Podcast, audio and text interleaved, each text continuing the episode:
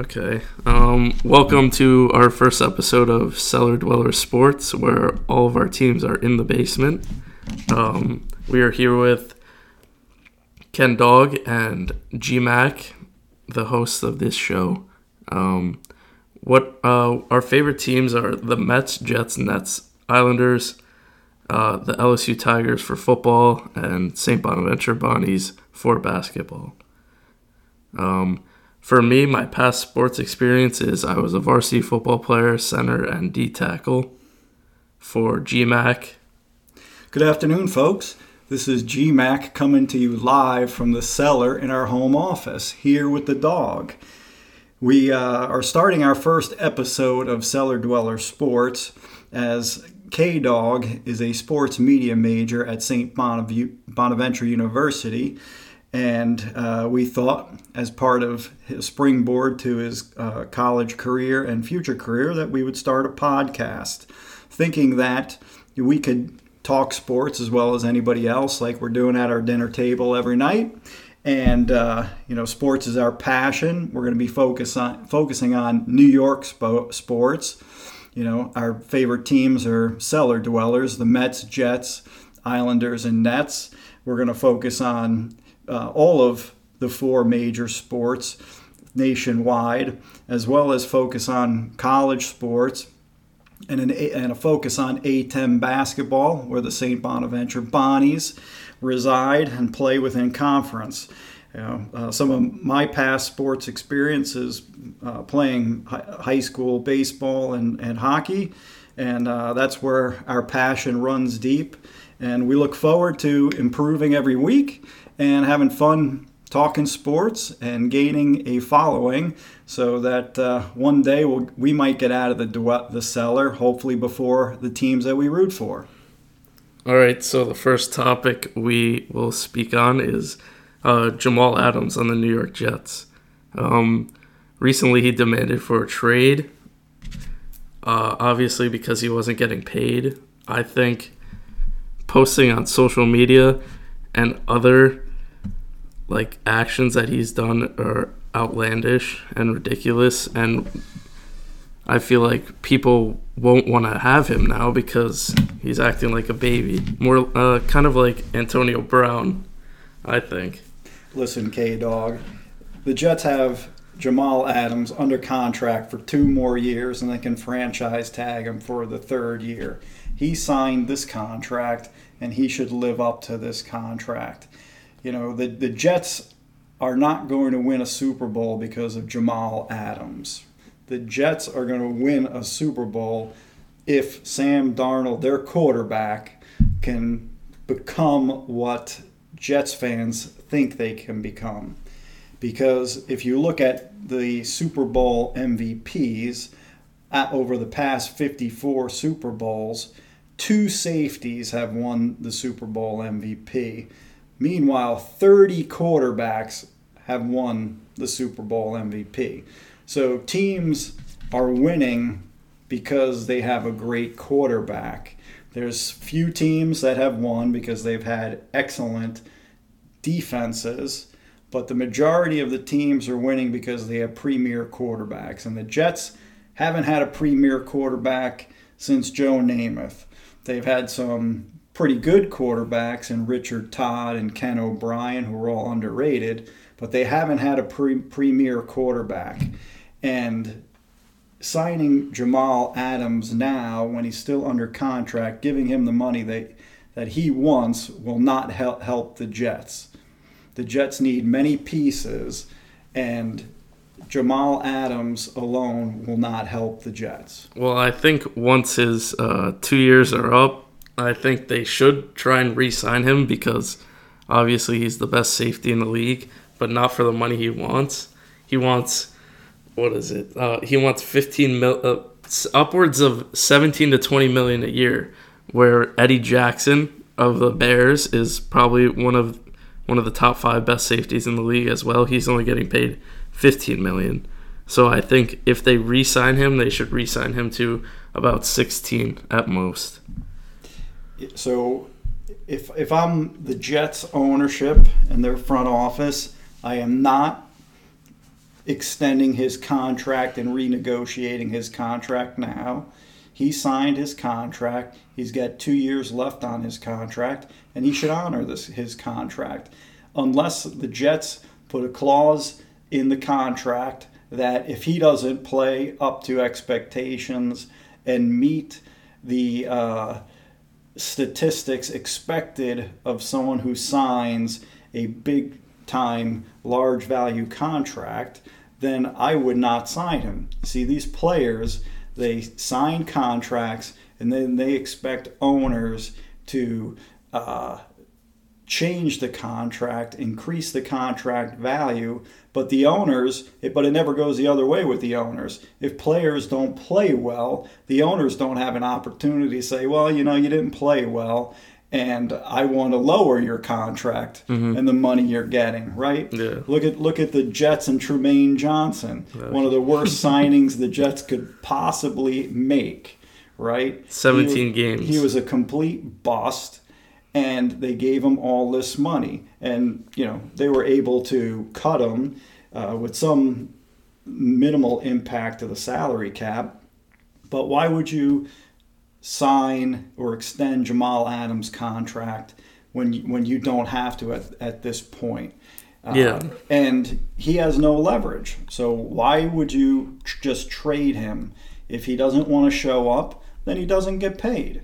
That's fine. And then he could sit on the bench for the next two to three years, sit home for the next two to three years as prime years of his career go by and wait until his contract is, is is up with the Jets, and, and then he can move on. I would not rush to trade him. I would not rush to extend his contract. Well, that would waste opportunities for him because um, if every day he sits out, he loses money, and then he loses money on his next con- next contract too. Because like if he doesn't play and he doesn't show up, like Le'Veon Bell signed by the Jets. Uh, he got less money than expected because he sat out a year. I think if he sat, if if he played that last year of his contract, he would have got more money, upwards of sixty million. Um, as Jamal, if he sits out for the two to three years, he's losing money because he has to show up to practice to play every day. He loses forty thousand a day if he doesn't show up after the first five days of training camp. Now, Jamal Adams, if you listen to the post game shows after every uh, Jets game, which which we enjoy listening to. Uh, he does not demonstrate, in my opinion, leadership skills. Everybody thinks that that he's a leader, and if you watch him in post game shows when the Jets lose, this is a guy who sulks he in in some instances he looked like a complete beaten man and you know got to a point where he said he wasn't going to speak to the media any longer he does things on social media that you know demonstrate he doesn't possess leadership skills and it's it's more about him and and only him. And the Jets, again, will not win a Super Bowl if they sign him for the money that he wants because there, there won't be any money to build a team around him. And a safety is not going to win the Jets the Super Bowl. It, it just won't happen. And K Dog, as I always tell you the story about Ralph Kiner, the uh, Pittsburgh Pirates Hall of Fame mm-hmm. outfielder and beloved New York Mets broadcaster you know, he always tells the story about how, you know, he led the um, National League in home runs, uh, and his stats were excellent. And he went to the owner of the Pittsburgh Pirates and said, you know, I led the league in homers, RBIs. My batting average was this, and, and, and you know, I was one of the best players in the league, and I deserve a raise. And the owner of the Pirates turned to him and said, well, Ralph, what, what place did we come in? Ralph said, last place. And the owner said to Ralph, Ralph, we came in last place with you. We can c- come in last place without you. And the same applies to uh, Jamal Adams. Jets were in last place with him, and they could be in last place without him. And if they sign him for the money he wants, they'll be assured to be in last place because they won't have the cap room to sign any other players that at positions that will be more impactful than a safety's position. Well, yeah, Jamal Jamal obviously isn't a leader because he's quitting on his team during rebuild years and I think the Jets are just turning the tide now on becoming possibly a playoff team with their boosted defense and recently boosted offensive line, as well as the wide receiving core uh, getting boosted. And uh, Le'Veon Bell obviously has something to prove this year, too. So the Jets in general, I think, can make the playoffs with or without Jamal, to be honest, because uh, the recently uh, acquired Ashtyn Davis from Cal, the safety that we got from the draft in the third round. Uh, he has potential as well. So if Jamal wants to sit out, then let him, I guess, because he's just wasting talent.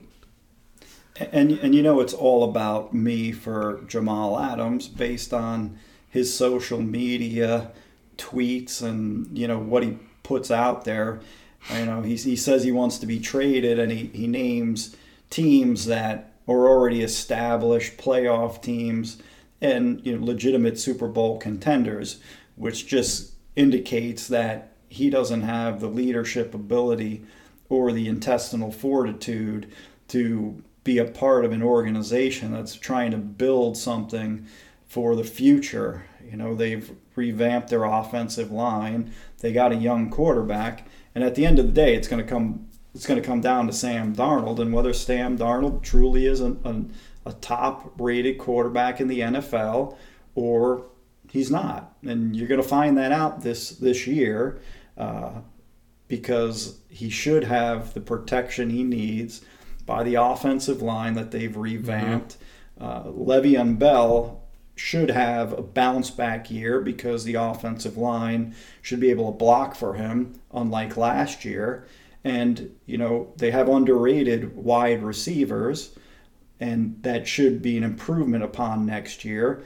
Defensively, they've improved along the D line, right, with, with drafting the rookie out of Louisville. Hopefully, Quinnen Williams will have a good second second season and then you get C.J. Mosley back, and hopefully, you know, he's an impactful player. So, you know, the Jets, although I am not a believer that the Jets will make the playoffs, and I think the Jets will have about five wins uh, next year. Some people believe there's a lot of upside there and, and, and the potential is there. So, you know, Jamal Adams either wants to be a part of it and realize that there will be a time and a place where he may get paid if he continues his performance and be a part of something that could be growing for the future and demonstrate that he's a leader or he's going to show that it's just all about him and uh, although he's under contract he feels that he deserves to have his contract renegotiated. And if he doesn't get it renegotiated he wants to go to a contender already. And if I were the Jets ownership, I would a not be inclined to trade him uh, at all, and I'd be more inclined to let him sit out if that's what he chooses to do, uh, rather than be pressured to trade him because there's no reason to be pressured to trade him at this point in time. Yeah. All right. So for our next topic, we're going to talk about uh, something else in the AFC East. Uh, the Patriots without a quarterback just recently acquired Cam Newton, ex Panther, and ex MVP uh, during Super Bowl 50 run. Uh, they signed him to a one year, $7.5 million deal, which I think is a steal, to be honest, because people are paying other players way more money for less talent, in my opinion. Like, one one person, for instance, Teddy Bridgewater. I think Cam Newton's way better than Teddy Bridgewater.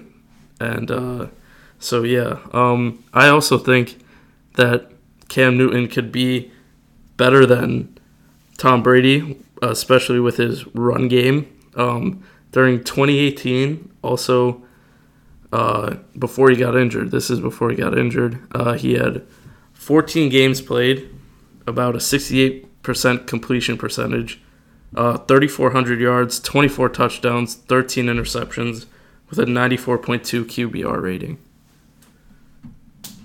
I think the, the Cam Newton signing is obviously low risk for the uh, the Patriots. They're, they're not. They didn't sign him to a lot of money. They signed him to a uh, you know a, very very reasonable contract that is heavily uh, incentive laden. So you know if Cam Newton is healthy, that certainly would be an, an, ex, an exceptional pickup for the Patriots. But the question is if Cam Newton is healthy. And, yeah, that's the big and, question. That's, that's, a big question. He he has he hasn't demonstrated over the last couple of years that he can stay healthy and that his body can continue to withstand the rigors of pro football and especially how he plays pro football because he plays pro football with reckless abandon, you know, running the ball and going headlong into the pile uh, which which is great, and you have to have admiration for his effort. But it's taken a toll on his body, and the question is, can can he withstand the rigors of pro football? Can his body can he take 16 games? Yeah, that's that's true. You know, uh, if if he's healthy, though, I think the Patriots are uh, the favorite to win the AFC East that, that over the Bills because I don't think the bill every time the Bills have had to try and uh, defend a running quarterback, Lamar Jackson, for instance, uh, they got they got killed. So, well, I, I, think the AFC East is is really not as wide open as some people think. I think the Patriots still have to be the favorite in the AFC East until they get dethroned. Uh, again, you know, can't can Cam Newton stay healthy? I mean, that was the one thing about Tom Brady. You knew he was playing every game every year. He very rarely yeah. got injured. Other than that one year, he plays every game, right? They still made the playoffs the year he got injured with Matt Cassel. That's right. And the thing is, you can count on that that consistency. And when you have him playing every game, you have that chemistry that's required between him, his receivers, his tight ends, his center, and his offensive line. That timing's there. Now, with Cam Newton, if Cam Newton doesn't play a full season, then you got Jarrett Stidham. I know the Patriots are high on him. However, you know, other than his preseason uh, performance, there's really nothing to gauge that on. And when you have rotating quarterbacks, it's really hard to maintain that consistency and that chemistry because each quarterback has its own nuances. But if you look at the you know the statistics, and one thing about Tom Brady that may, has made him exceptional over the years is how he protects the football. So over the career, Tom Brady has thrown 179 interceptions, and Cam Newton has thrown 108 inter- interceptions. And that's over more than twice the number of games that Tom Brady has played compared to Cam Newton. So I think one of the biggest things for the Patriots fans is they're going to have to expect a lot more turnovers from Cam Newton or and or Jarrett Stidham than they have they've had they've seen over you know the last 20 years with Tom Brady. Well, yeah, the one with Jarrett Stidham, the first first regular season game he played in was of course against the Jets in a blowout, but uh, he threw a pick six to Jamal Adams uh, in his first drive at, on the team. But also with Cam, since he's a running quarterback, I think that more turnovers will happen because running quarterbacks they get hit hard and hit often. So fumbling the ball on a running play could happen possibly. So I'm surprised Jamal Adams doesn't want more money because he was the MVP of that preseason game, picking off Jarrett Stidham. yeah. um, but I, I, I think you know everybody thinks the AFC East is wide open. I, I, don't see it. I don't see it that way. I think it I, is. I, I, don't think that. I don't think the Jets are a legitimate contender, unless Sam Darnold really makes strides because he, he's been inconsistent. Well, he well the only reason the only reason he's been inconsistent is because they the Jets had the second worst O line in the NFL last year. He couldn't get the ball off in time. He didn't have enough time to get the ball off as you saw during the ESPN game with uh, the Patriots that Monday night, uh, he got destroyed.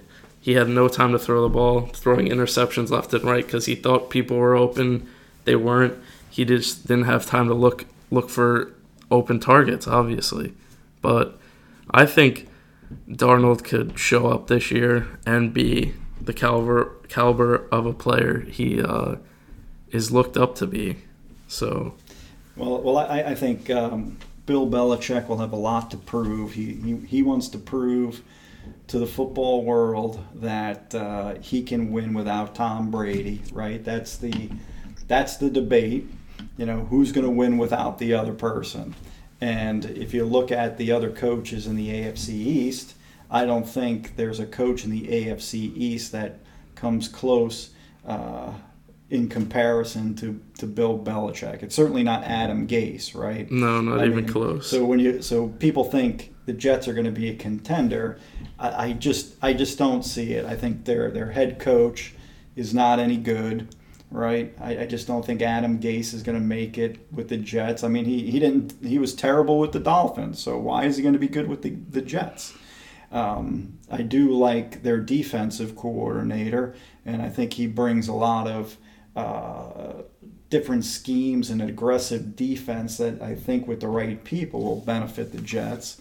But uh, you know, I don't think Miami's a contender. I think you know the Jets in Miami will be towards the bottom, and I and I think the the Bills are going to take a step back this year. I don't think the Bills are going to be surprising anybody uh, this year.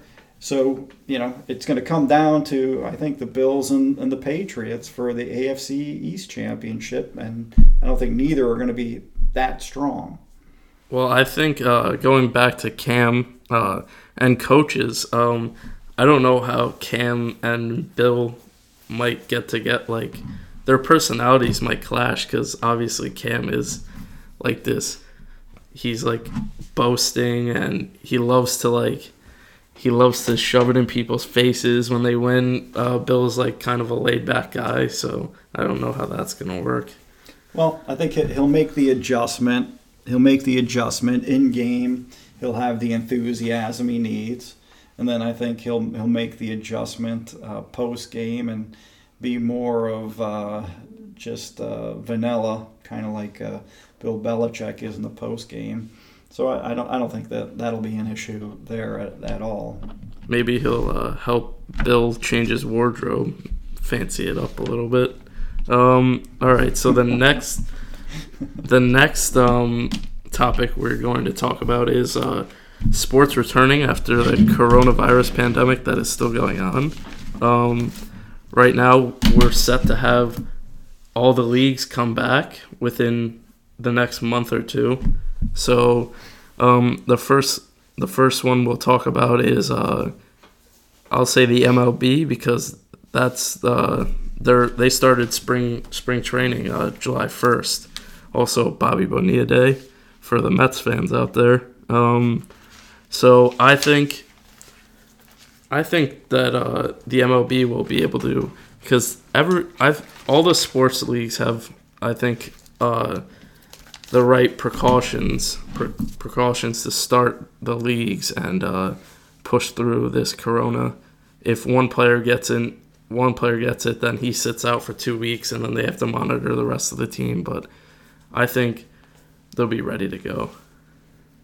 I think baseball has the best opportunity to really start during this pandemic, uh, more so than hockey or the NBA. I, am not sure that, although they have their plans in place, that they're going to get off the ground because those are more uh, physical sports. with players right on top of each other, and physical contact.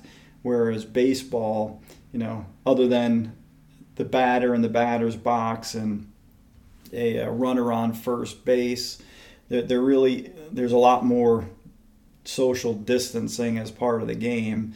So I think that gives them an opportunity to, to really start. Uh, whereas I think the NBA and the NHL, although they have plans, that could change at a moment's notice.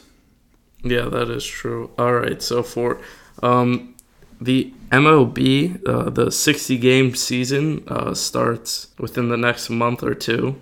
It starts at the end of this month. Um, I think for the favorite in the MLB, it has to be the Yankees because their lineup is ridiculous. Uh, their their depth on the bench is also crazy, as well as I think their starting pitching could uh, come up this year as well because Paxton had an off year. Um, Tanaka is always Tanaka is good in the playoffs. He's good in, during the regular season too. Um, so I think they could be the favorite, and I think this could also help the Mets in this situation because a 60 game season, the Mets usually slump within like half halfway through the season. I think they could put they could have a great season this year because they're you can't really slump in a 60 game season unless you start really early. Um, also, their pitching depth is crazy. Always, uh, two-time Cy Young winner Jacob Degrom is on the team, so that will help the Mets. Um, their their lineup this year is also, um, I think, the deepest they've had since probably 2006, um, with uh, Cespedes coming off uh, as the DH. Uh, Brodie said he'll be ready, so hopefully uh, Cespedes can show out this year in his contract year. It'll be interesting with a, a 60 game schedule, uh, which is expected to start on the July 23rd, 24th time frame, uh, with you know 40 games against uh, division opponents 10 against each division oppo- opponent and the rest against their geographic counterpart. So AL East versus NL East. So it'll be it'll be good from a uh, New York perspective to have a lot of games against the uh, hated Yankees. Um, we'll see how the uh, Mets fare against the uh, the Yankees. You know, we're, we're still uh, still trying to recover from the 2000 World Series here, but um, I think a short season like this favors pitching and pitching depth, right? Uh, certainly, teams like the Yankees and the Nationals have that, that pitching depth that'll help you from having a long slump. Uh, do you include the Mets in that category? I guess you have to with uh, Jacob DeGrom right? Back to back Cy Young Award winner in the NL. And, uh, you know, the Mets beyond him, even though Syndergaard is out, uh, their depth is, is pretty strong with uh, Steven Matz and Marcus Stroman and uh, Adam Wainwright, right? And uh, Rick Porcello. Rick Porcello. So they, uh, they have a lot of depth there, and if one of them goes down, they can uh, you know fare well still in a starting rotation. But the problem with the Mets is going to be the same problem that they had last year with the bullpen, and you know they're they're they're relying and they're hoping that uh, you know some of those folks in their bullpen have better seasons than than they did, right? So the question for the Mets is, you know, you got this short season. Do you do you take a risk with Edwin Diaz, or do you have Seth Lugo as your closer right from the get go, uh, or you know, because you can't afford to have Edwin Diaz blow games. Well, yeah, I think I think Edwin will have a bounce back year this year. Uh, I think it was just new team. I think he just uh, with all the bright lights in New York City, I think he just wasn't ready for it initially. But now I think he could come ready, and we're getting another uh, another closer slash reliever um, from the Yankees in Dellin Betances. Obviously, he's had prior experience to working in the city, and he's done extremely well. So I think if the Mets, the starters could bring it to, I'd say six innings. If they, if the starters could get six innings a game, I think the bullpen could close it down with, with Diaz, uh, Familia, Seth Lugo, and uh, Betances. So I think the bullpen could be good this year, as well as Justin Wilson. He had a great year last year for the Mets. Well, they certainly have bolstered their bullpen uh, with Betances. However, you know, I'm not, I'm not sure Diaz will have a bounce back year. I hope so. And um, if he if he doesn't, and Jay Jeurys Familia doesn't have a bounce back year, I, I still think they'll have some difficulties because you know they're not going to be able to run out Betances and Lugo every game, right? So I think a lot of it will come down to their bullpen and also how long the starters go, right? Um, and then from a an everyday position player perspective, really not sure that the outfield is where it needs to be. If you're if you're a Mets fan, uh, over this 60 game schedule. I think I think the outfield's ready to go with Conforto, JD, and um, it, probably Nimmo. To be honest, I think they could do really well. Um, Dom Smith during the spring during spring training before it uh, came to a close due to Corona, he started playing in the outfield too to get ready.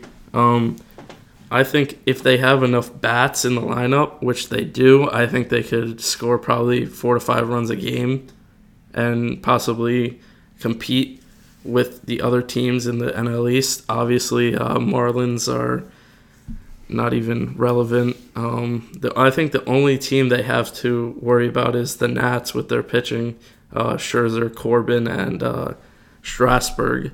Um, on the other side, of the AL East, they have to worry about the Yankees, obviously. I think the Red Sox will have a down year because they lost Mookie, they lost David Price. Um, their bullpen was terrible last year, giving up runs left and right. Um, the Orioles, they just, they're terrible all, all the time. And uh, the Rays, the Rays are a good team. Uh, they could, the Mets have to worry about them as well, but um, I think they could uh, be really well this season and make the playoffs, especially with the extra uh, playoff spot. I, I, certainly think the Yankees are, are, a legitimate contender. They have depth both in, on the pitching staff and certainly their everyday position players, uh, where you know, they have significant bats in the lineup from one through nine. And if they're healthy, uh, if Judge can stay healthy, if Stanton can stay healthy, you know, then there'll be a, a, a significant uh, or a legitimate contender, I should say. I think the Dodgers are still in the mix.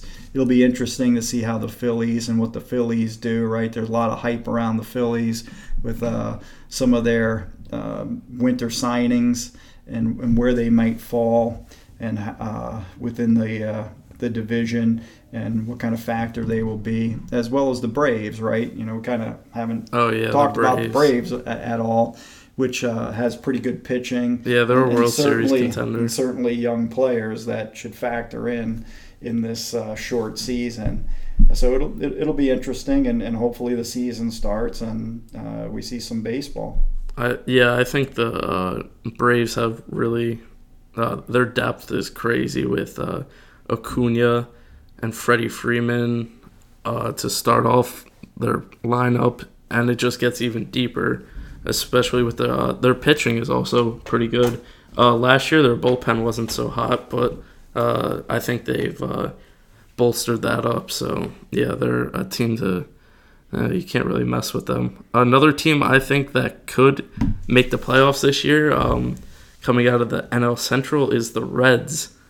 They had they had a push last year. They they they were almost above 500, um, and they had the uh, second home run leader behind Pete uh, in uh, Eugenio Suarez, and uh, a rookie last year that came up in the second half of the season, Aquino, um, a left fielder. He was hitting home runs left and right, so I think they could come and steal a playoff spot as well. Yeah, I think the Reds are a dark horse. They have uh, some young talent that certainly could um, make them a contender and, and, certainly can make them competitive. And it would be nice to see the Reds uh, be competitive. They haven't been competitive in a, in a long time.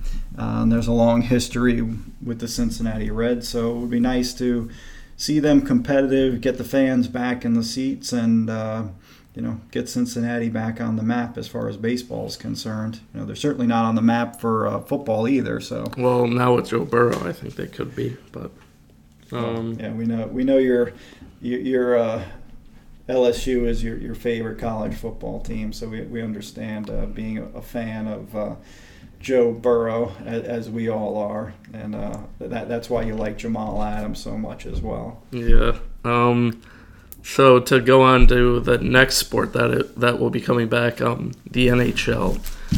I think the favorite in that league um, will be the Bruins. Obviously, best team in the NHL right now, with depth crazy, um, scorers left and right.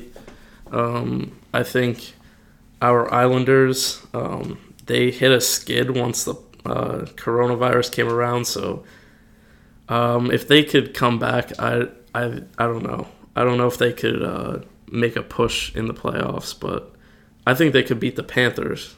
But uh, after that, I don't know. So let's talk about the NHL restart because that plan hasn't been solidified yet. July 10th, training camp opens for the teams. They have yet to establish a date to start games. They haven't yet picked the two hub cities. You know, although they're talking about Vegas being a hub city and potentially Edmonton, Edmonton um, um, Montreal, I think, and, and, Montreal being a hub city. I'd, I'd kind of worry about a West Coast team being a hub city uh, because games will be played late, and for folks on the East Coast, you know, they're not going to be staying up till you know for a 10 o'clock start uh, to watch any uh, any of their teams here, or at least I'm not going to be. However, uh, I just think that you know hockey is going to be a tough sell in August, uh, regardless, even for the uh, the most avid fan, rabid fan of the NHL, and I, I just I don't see how effective these these hub cities will be. And, I, and personally, I don't know what benefit you get out of being a hub city because it's not like you have any fans coming to the game where you know they're gonna descend onto your city and stay in your hotels and spend money in your stores and yeah. so forth. So I'm not sure what the benefit is of being a hub city, uh, but hopefully the NHL does start. I'm kind of concerned that they won't start because they just haven't yet moved to determining where they're going to play and, and when they're going to start.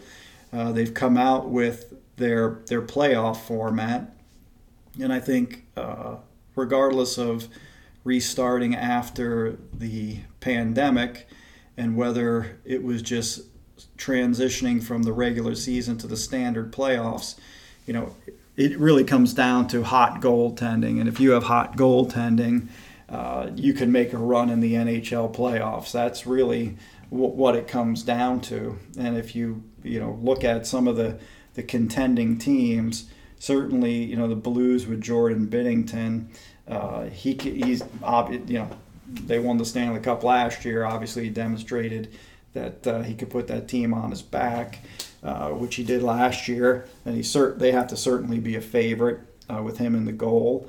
And then, you know, the Caps with Brandon Holtby have to certainly be a favorite, and obviously with OV uh, playing as well. You know, as far as the Islanders is concerned, you know, they were struggling mightily at the end of the season, and the, the way they were going, they probably were not going to make the playoffs. Uh, they, they struggled with goaltending with Varley. Varley struggled in the net, and, and Greiss just has been hasn't been the same goalie he was last year. And you know that was really what made the Islanders what they were last year in their playoff run, uh, because they got such exceptional goaltending. Uh, because they're not a team that's going to win by scoring goals. Yeah. They don't have any legitimate goal scorers. I know, you know, everybody loves Matt Barzal, but you know, they're not. You know, he's not Mike Bossy, right? Yeah. And then they got J.G. Pageau. We don't know what he is going to be for the Islanders, but you know, it's a team that ha- has fared well against the Panthers this year. Uh, although all the games have been close and uh, o- overtime as well. So I, I, think you know they have a chance to, to beat the Panthers in a best of five. And then you know the Rangers and the and the Canes, you know the Rangers have done really well against the Canes, so I'd, I'd have to favor them to get out of the uh, the first round as well. And you know the Rangers, unfortunately for them, were surging when the coronavirus uh, stopped the NHL. So you don't know what they're going to be when they come back. Uh, it's hard to tell with any of them, other than you know if you historically if you have a hot goalie, you know you have a good chance to win. I think uh, the Ra- for my dark horse for the NHL playoffs, uh, the Rangers are it because they have a new goaltender Igor, and um, Panarin. Uh, that the first line for them is insane. Panarin scores goals like crazy. Um, they have Mika Zibanejad with a five goal game before the uh, season ended abruptly. He's a goal scorer as well. I think with their goaltending and uh, and their goal scoring, I think they could be uh, a push to the Stanley Cup Finals possibly. I hate to say it because I hate the Rangers, but I, I, would have to agree with you that uh, between Bread and Zibanejad, that uh, you know their their offense and you know Chris Kreider, although he had broke his foot, he should be back in time for uh, any playoffs here, restarted playoffs.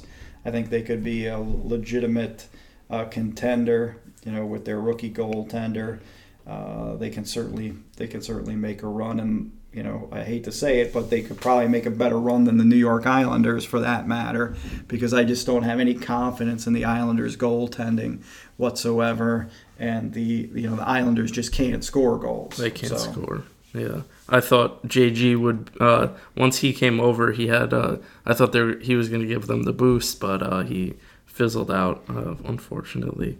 So uh, for the last topic uh, during sports return, we're going to go to the NBA.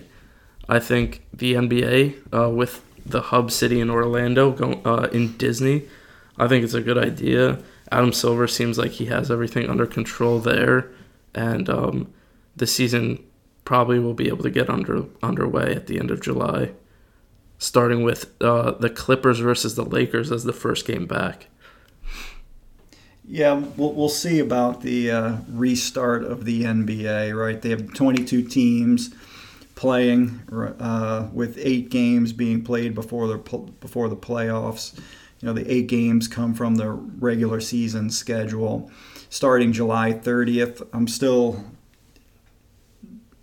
I'm still concerned that they will not start the NBA on July 30th. You know, I think uh, you're you're, find, you're seeing more and more players testing positive for the uh, coronavirus and I'm concerned that you know if that trend continues, the NBA will uh, not start on not resume, and I think I think that's the concern for the NHL as well. Again, these contact sports, uh, you know, where their bodies are in close contact with each other and they're you know breathing in everybody's faces. You know, I can see in practices if one player gets it, spreads to the whole team, and I think the NHL and the NBA return is a wait and see.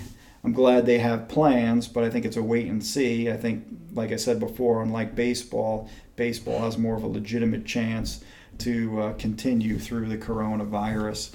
And with regard to, you know, the question becomes for both the NHL and the NBA is, you know, is it better just to shut down and then start when you're supposed to start? in, in the October timeframe because you know with regard to the NBA, you have players opting out. You have uh, they're going they're going to be starting round one August seventeenth. They're going to be having the conference semis August thirty first. Conference finals start September fifteenth, right? And the finals, you know, they'll end no later than October thirteenth. So they're going to be battling it out with pro football, which you know dominates everything on TV and will dominate the NHL and the NBA and baseball as well as it always does. But then they'll also be battling baseball mm-hmm. and coming down the stretch in baseball and the start of the playoffs and the World Series. I just don't know which sport will uh, end up on top with regard to TV ratings and, and interest. Uh, so it, it'll be interesting. And then you have to ask yourself, hey, is this a real championship anyway if they win between players opting out? Um, I mean, is it watered down? Yeah, well, for the uh, for our our favorite team, the Nets, already five players have opted out of the of the tournament slash playoff uh, run including Kyrie and KD. Obviously, they were injured, but they had they definitely have a chance to come back, and they just don't want to play. Obviously, um, with uh, DeAndre Jordan as well, Wilson Chandler is out, and with the possibility of Spencer Dinwiddie, he's on the fence right now. If they don't have those players, then like, uh, what's the point of them playing? They really have no shot. Without those players, they're they're basically they're if they if it was an 82 game season with the roster without them, it, they're basically 25 win team like the Knicks. Uh, no point in playing. Um, I guess. Um, well, I'm, I'm, I'm reading that Dinwiddie tested positive for the coronavirus. yeah, so did DeAndre. So, I mean, for, for the Nets, they, they really don't have any chance at this point. Well, if they lose Dinwiddie, yeah, uh, they're six man. He he also filled in d- during the starting spots uh, when Kyrie has been out with his shoulder injury. Um, if they don't have Dinwiddie, then they're done. Right. So, so I mean, the, a lot of the you know players are starting to test positive, uh, and opting out. So you know the question becomes for for the NBA is, you know, you're you're going to go into October playing basketball when training camp should be starting in October. Then you're going to be starting the season in December. You know, is it is it worth it to have this restart, or should you just cancel it? You know, with the hope that you can come back in October, and and you know maybe in October you could play in front of people as opposed to playing in front of nobody in Disney's uh, Wide World of Sports, right? Yeah. I mean, th- that's got to be something interesting from a uh, professional athlete's perspective, right? Because uh, they're used to playing in front of you know 10, 15,000 fans, yeah. you know, unless you're the Nets, right, or the Knicks. Um, so how, how, how are they going to feel playing in front of nobody, right? Uh, you know, small time. Most of these guys played big time college basketball, right? Yeah. So they were playing in front of packed houses. Uh, you know, it's not like the high school athlete that most of the time plays in front of nobody, or a Division three or Division two athlete playing in front of nobody. Um, it'll be very very interesting to see how uh, these players respond to that. Well, yeah. Uh, before they actually shut down um, the NBA, LeBron voiced his opinion and said he didn't want to play without fans. Obviously, now he's going to play without fans. He sw- switched his opinion, but I wonder how that's going to impact him and the rest of the teams around the NBA as well. Well, you know, you, you got to feel that it's going to impact athletes quite a bit, even even in hockey, right? I mean, there's nothing better than playoff hockey where the house is packed and the energy and the crowd is there from the drop of the puck till the end of the game. I mean, these these arenas are so loud and the players feed off the energy. I remember going to the, you know, Islanders uh, Penguins playoff game last year at the at the Coliseum and the energy was unbelievable. And these these players feed off that energy. I mean, you're just you just it'll be interesting to see if you can have that same energy uh, without having fans there. Yeah, that is something that they'll have to uh, look forward to and uh, try and change the culture in that sort of way without fans. Try and get themselves to boost up without the crowd noise. Um, so yeah, we'll see when the time Yeah. comes for that. We'll certainly be able to hear LeBron James whining to the referee after every touch foul doesn't get called. Oh, LeBron will. All the whiners will be out this time. Uh, James Harden probably will hear him all the time. LeBron, obviously. Um, so that will be interesting. Um, well, that's it for today. Um, join us next week for another edition of Cellar Dweller Sports. Uh, it's K Dog and G Mac, and we're out.